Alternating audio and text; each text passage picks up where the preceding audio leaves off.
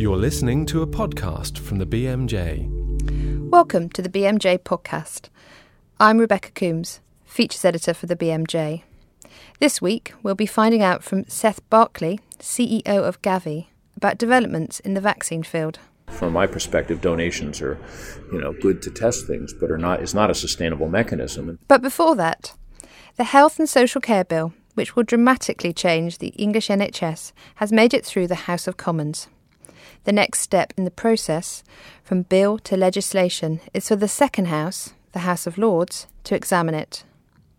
Earlier this week, I went to the House of Lords to speak to Baroness Shirley Williams, a Liberal Democrat peer, who explains what areas the Lords will be debating in the coming weeks, especially when it comes to the fact there were a thousand amendments made to the bill in its second reading. A lot of them, of those amendments, were purely technical amendments based mm-hmm. upon change of name. Mm-hmm. But even when you boiled all that out, there was still quite a lot of quite serious amendments, and there just wasn't time. I mean, the Commons, I think, at the end discussed two major amendments. Two. I think it was two major amendments plus the third reading. aside for debate. Three, three and a bit. Three mm. and a bit. Mm. Yeah. So it really was, you know, they, they couldn't do very much. Mm. So there's coming up to the House of Lords effectively unscrutinised. So in that case, I mean, how strong is opposition likely to be in the Lords?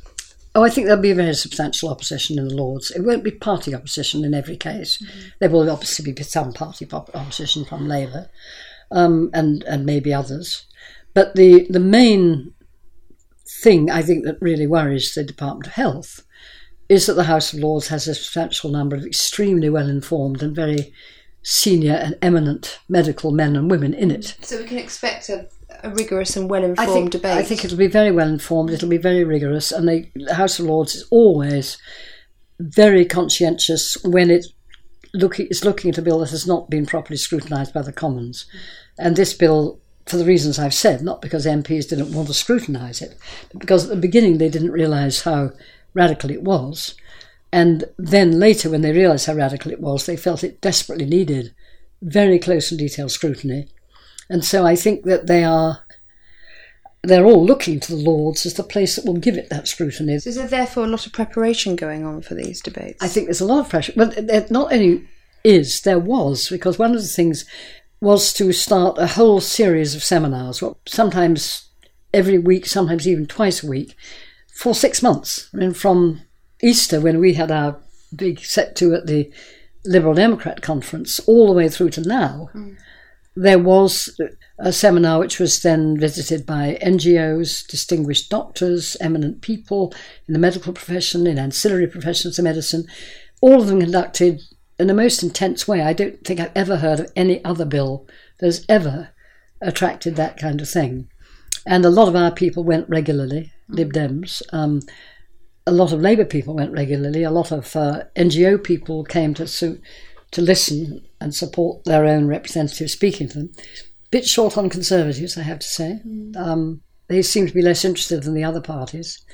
But nevertheless, it was a very intensive study, ranging from mental health all the way through to obstetrics and surgery and so forth. Very impressive, actually. A second area that is of concern to many people is the idea that the Minister of Health may be about to shrug off responsibility for comprehensive health care. I think you can't talk about a comprehensive health system available to all, free at the point of need, without somebody being there saying, "Yes, I'm responsible for that." Haven't the Department of Health come out and said that disputed this and said that there's no question that the secretary they, have repeatedly said there is no question about that. There will be a comprehensive mm-hmm. health service. That that comprehensive health service uh, will be free at the point of need and so on. What we haven't got is wordings that make it clear that the Secretary of State is accountable, has the ultimate accountability. And if you don't have a minister who clearly can be questioned, can be held accountable, can be asked to answer for what he does, um, you don't have a eventually a fully responsible and accountable minister. Mm-hmm. Now, I respect one thing that Mr. Lansley wants, uh, which I understand, which is to stop micromanagement of health. And a lot of doctors would agree with that. So, one of the things that the House of Lords stage will have to look at very closely is wording that makes both those things true. In other words, that leaves the ultimate responsibility with the Secretary of State on a relatively limited range of things, mm-hmm. and a limited range which excludes uh, the ability to micromanage every last GP practice and every last hospital, if you see what I'm trying to get at. Not easy to do. Mm. At the moment in the bill, the Secretary of State can intervene where there is what is called a significant failure. Mm-hmm. If you look at significant failure, the level of definition that is applied by a lawyer is very high indeed. Significant failure represents something close to collapse. Mm-hmm. And again, our lawyers have said to us if you had a judicial review, the judicial review would be bound in the language of the bill to be a very significant failure, and the roof blows off um, in some metaphorical sense. So, what we've said to the Department of Health is that a significant failure that's too high a level. You've got to use wording which allows there to be intervention in a situation where a commission or a hospital is showing signs of stress. It's not like stress tests for banks. It's almost the same concept. So it seems like there may be major opposition to the bill. What happens next is unclear, even if the opposition is overwhelming. The other thing that is the $64,000 question to which I find it very difficult to find an answer is right now, here now, you've got two voices within the health section. One voice says, um, This is such an awful bill, let's just scrap it and go back to the beginning again. And the other voice says, No, we can't. There isn't any beginning again. Already, a lot of PCTs have been mm. uh, undermined or lost staff. Uh, the SHAs similarly. Well, there's quite a lot of anger about that. oh, there, right, don't I know it? Completely unaccountable change. No, I quite agree. Undemocratic. And, and I, th- I, mean, there's a, I have a real worry about how far the department and the ministers have gone beyond what they had constitutional right to do. I mean, I gather I'm right in saying that I think it's Surrey, isn't it, that just flogged itself off to mm-hmm. some private body, which may, for all I know, be very good. But we haven't even passed the bloody bill yet. Mm-hmm. And so I wonder on what authority one can suddenly do that. And there's evidence that Department of Health are um, dealing with McKinsey, talking about the future of up to 20 other hospitals. That, that, I mentioned that actually, and I asked a question about that. Yes, that's quite right. Um, and again, what you know, with what authority do they do that? Mm-hmm. I mean, the, the, the process of parliamentary scrutiny has been admittedly very long, but it's also been, I think, you know, constitutionally quite worrying. And then, if the Secretary of State hasn't got the constitutional responsibility, whom do you address on this subject?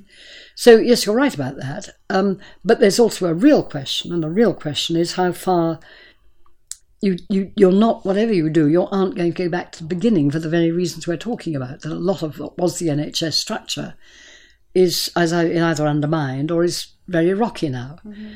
So, from the point of view of the NHS, if that's what one really cares about, does one say, well, let's stop this steady undermining and at least get something we can agree on, the best we can get out of the House of Lords, and make that the base on which we build up again? or as a, as a mixed economy, if you like, but with the NHS still as the major feature of it? Mm-hmm.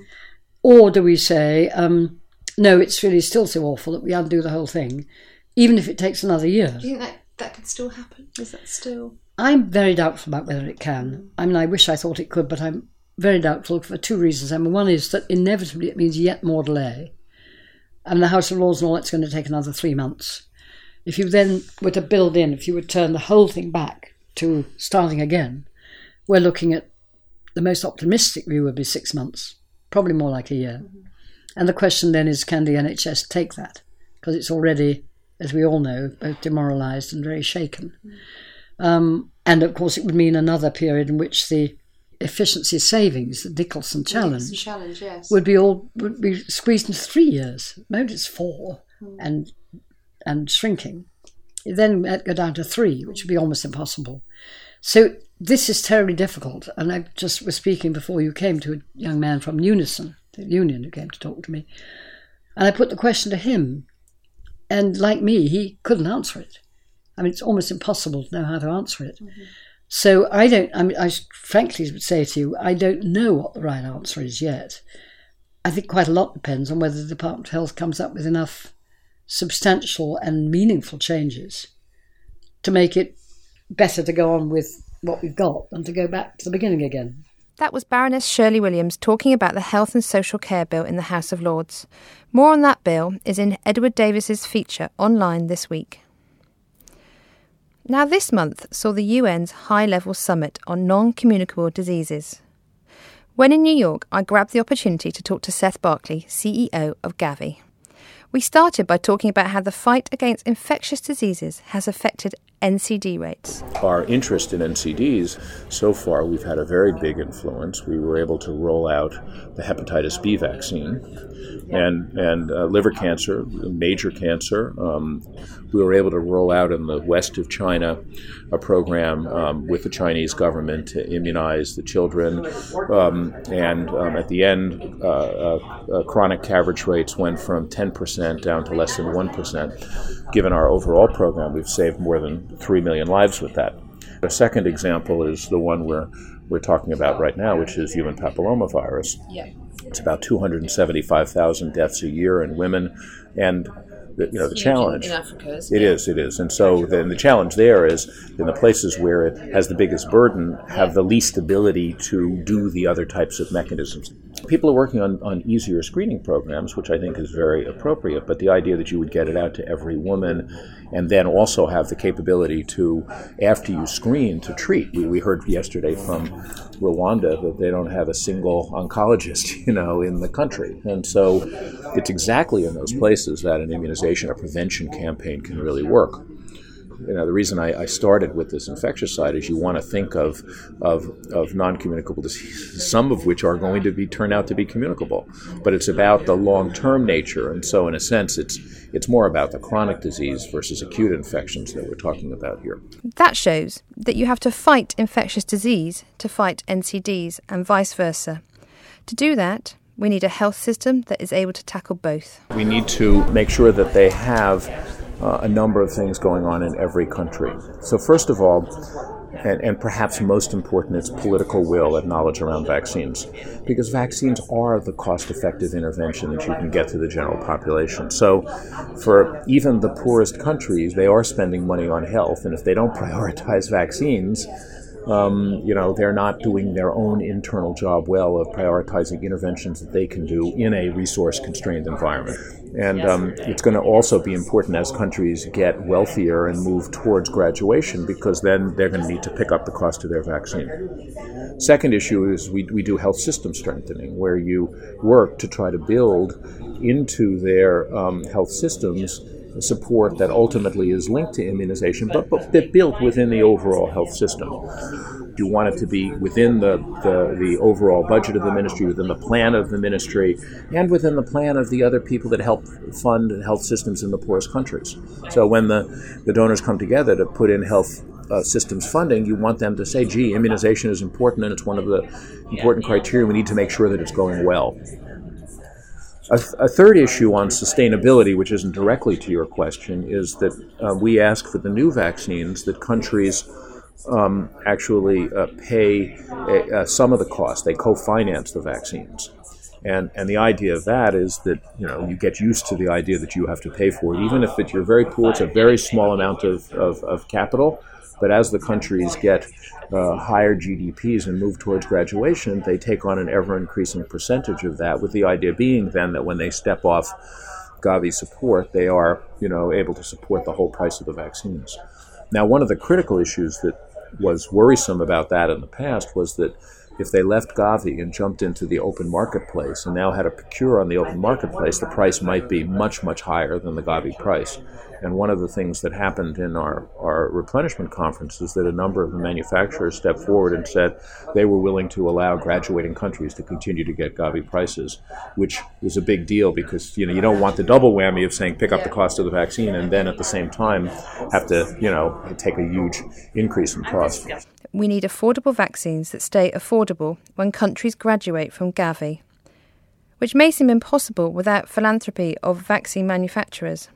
But Seth has an interesting take on that. The challenge in the broader sense has been how do we create these programs and make them sustainable? From my perspective, donations are, you know, good to test things, but are not is not a sustainable mechanism. And so over the long run, what we'd like to do at, at, at Gavi is is um, obviously get these vaccines rolled out, but then over time drive down the price of these vaccines so that as countries graduate, they'll be able to support them. And um, to do that, Price is an important component, but the, the most important, I shouldn't say price, I should say cost, because we're really talking about both cost of vaccines and deliveries. Um, but the other component to that is that we want a healthy vaccine market. So one of the things that we've been looking at is to make sure that you know there aren't supply disruptions and that we have multiple uh, manufacturers for a particular you know vaccine, and of course over time that allows competition to be able to put in uh, process improvements and drive pricing down. Yeah, we could talk about that a bit more. So, um, what more can you do at Gavi to support emerging market manufacturers? No, I think there's a lot. So, one of them is we've created a large marketplace where there wasn't before. So, as you know, the tradition for vaccines was that 15, 20 years after they were introduced in the West and competition comes in and price drops, they began to slowly be rolled out. What Gavi's been able to do is is is really squeeze that timeline down to a few years. And in doing that, it changes the market dynamic. So you can begin to talk about large volume markets. And, and um, you know, the old model for vaccines when they first came out was very high cost, very low volume. We're trying to shift that to a you know high volume, low cost type model where you can initially scale up your manufacturing to higher levels, reducing the cost of goods. That has benefits for the countries we're working with. It also has benefits for the companies because if they can get a lower cost of goods, they can make more profit in their primary markets. That's all for this week. Next week, we'll be back looking at how tobacco is increasing the number of TB deaths worldwide. You're listening to a podcast from the BMJ.